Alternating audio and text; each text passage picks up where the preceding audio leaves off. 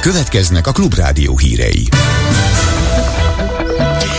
16 óra van, a belügyminisztérium épülete előtt tüntet az egységes diákfront, mert a kormány jelenlegi béremelési ígéretét szemfényvesztésnek tartják. Hétfőtől életbe lép a 21 forintos üzemanyagár emelés a benzinkutakon. Naponta több ezer köbméter termálvíz folyhat majd a Rákos patakba a Bosnyák téri gigaberuházásból, és marad a szeles, hideg időjárás. Jó napot kívánok! A híreket Suba Krisztinától hallják. Béremelés nem szemfényvesztés címmel tart tüntetést az Egységes Diákfront a belügyminisztérium előtt. Az EDF szerint olyan ponthoz érkeztünk, amikor nyomást kell gyakorolni a kormányra, mivel szerintük az ügyéért folytatott több éves küzdelem eddigi legnagyobb részsikerével, a tanárok béremelésével kezdett el szórakozni a kormány.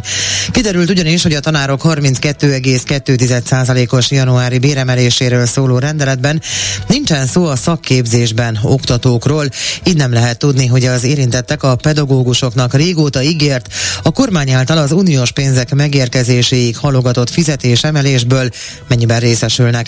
Noha Gulyás Gergely miniszterelnökséget vezető miniszter korábban arról beszélt, hogy a béremelés a tanárokra, az óvónőkre és a szakképzésben oktatókra is vonatkozik.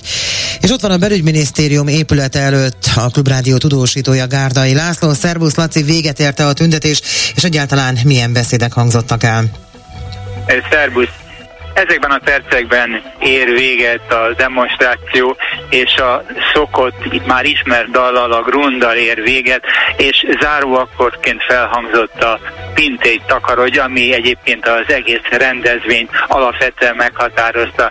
Kemény elmondta, hogy a mai demonstráció nem egy szokásos tüntetés, valóban nem volt az.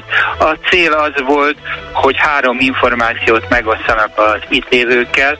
Ezek szerint a 32%-os védemelés, a diákok és a tüntető szervezetek közös eredménye, és azt is fontosnak tartotta hangsúlyozni a szólnok, hogy a kordonak kormánya, a NER lovagjai, a Karmeletta bohócai, hogy fogalmazott, nem veheti el a közös eredményeket. Szórakozni a négy fal között kell, mondta, nem a pedagógusokkal. Pedaki Borsos Noel beszédében azt hangsúlyozta, hogy több mint 20 ezer pedagógus hiányzik az oktatástól, több mint 10 ezer diák hagyta el az országot és ment külföldre tanulni. Nem 50 százalékos béremelés kezdődött végül is el, ez még nem valósult meg, de a folyamat elindult. Most a kormány elkezdett játszani a részsikerekkel, mondta. Hangsúlyozta, hogy legyetek büszkék magatokra, az eredményekre. Egyébként a mostani demonstráción előkerült egy életnagyságú Pintér Sándor figura, és a minisztert itt jelképesen és a színpadon performance-szerűen elaltatták, és azt kérdezték, hogy a pénz hol van, továbbra sincs fedezet szerintük a béremérésre, miért hagyjuk ezt, és akkor a kórus azt kérdezte, hogy miért hagyjuk ezt. Pintér Sándor ezért aztán elaltatták, és utána pedig ismét fölhangzott a Pintér takarodj kórus. Rogán Antal rémeként mutatták be Juhász Pétert, az 5. kerület polgármester jelöltjét, aki azt mondta, hogy az oktatást nem tudja megváltoztatni, de a kormány egyetlen tagját sem tartaná alkalmasnak az oktatás vezetésére vagy működtetésére. Egyetlen feladat van Pintér Sándor elkergetése. Ő annyit tehet, mondta, hogy a helyben jobb legyen az oktatás, és ne tartson tovább az állami rombolás. Hát egyelőre innen ennyit a helyszínről, most már véget ért lassan mindenki hazamegy, elég sok rendőr volt, de semmiféle ö, rendbontás vagy ilyesmi nem volt, úgyhogy nagyon fegyelmezett és békés. Mondhatnám, az is jókedvű volt a megmozdulás.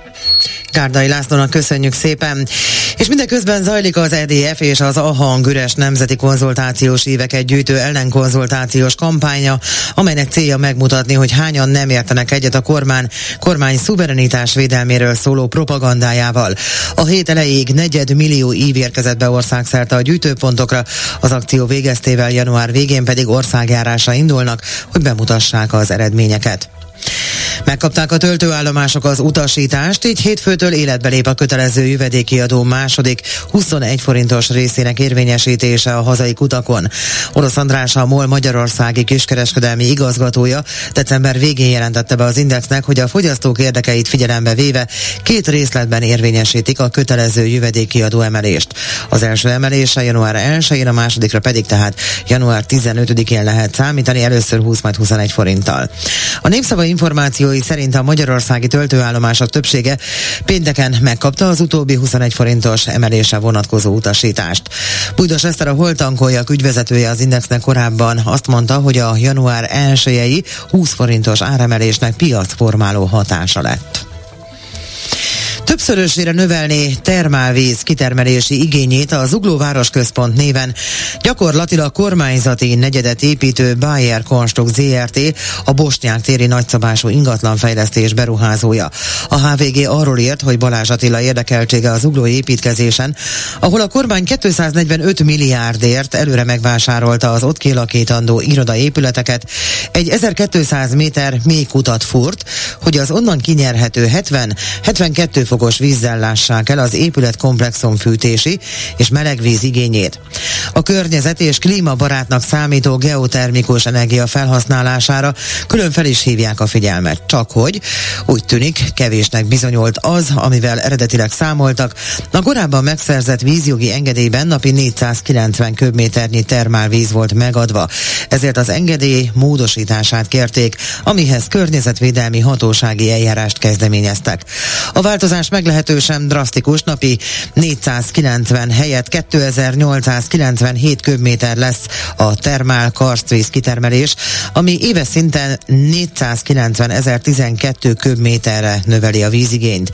Ezt a hőenergia kinyerését követően egy puffer tartály közbeiktatásával a Rákos patakba engednék. A hírek végén a várható időjárásról délután is marad a hideg idő, a keleti észak-keleti tájakon még kialakulhat húszálingózás. Most 0 és plusz 5 fok között van a hőmérséklet országszerte, estére mínusz 1 és mínusz 6 fok közé hűl vissza a levegő. Vasárnap leginkább fátyol felhők szűrik majd a napsütést, húszálingózás húzápor is kialakulhat, és még holnap is élénk lesz a szél. A legalacsonyabb hőmérséklet mínusz 7 és mínusz 2, a holnapi maximumok 1 és 6 fok között várhatóak. Jövök vissza a hírekkel legközelebb 17 órakor.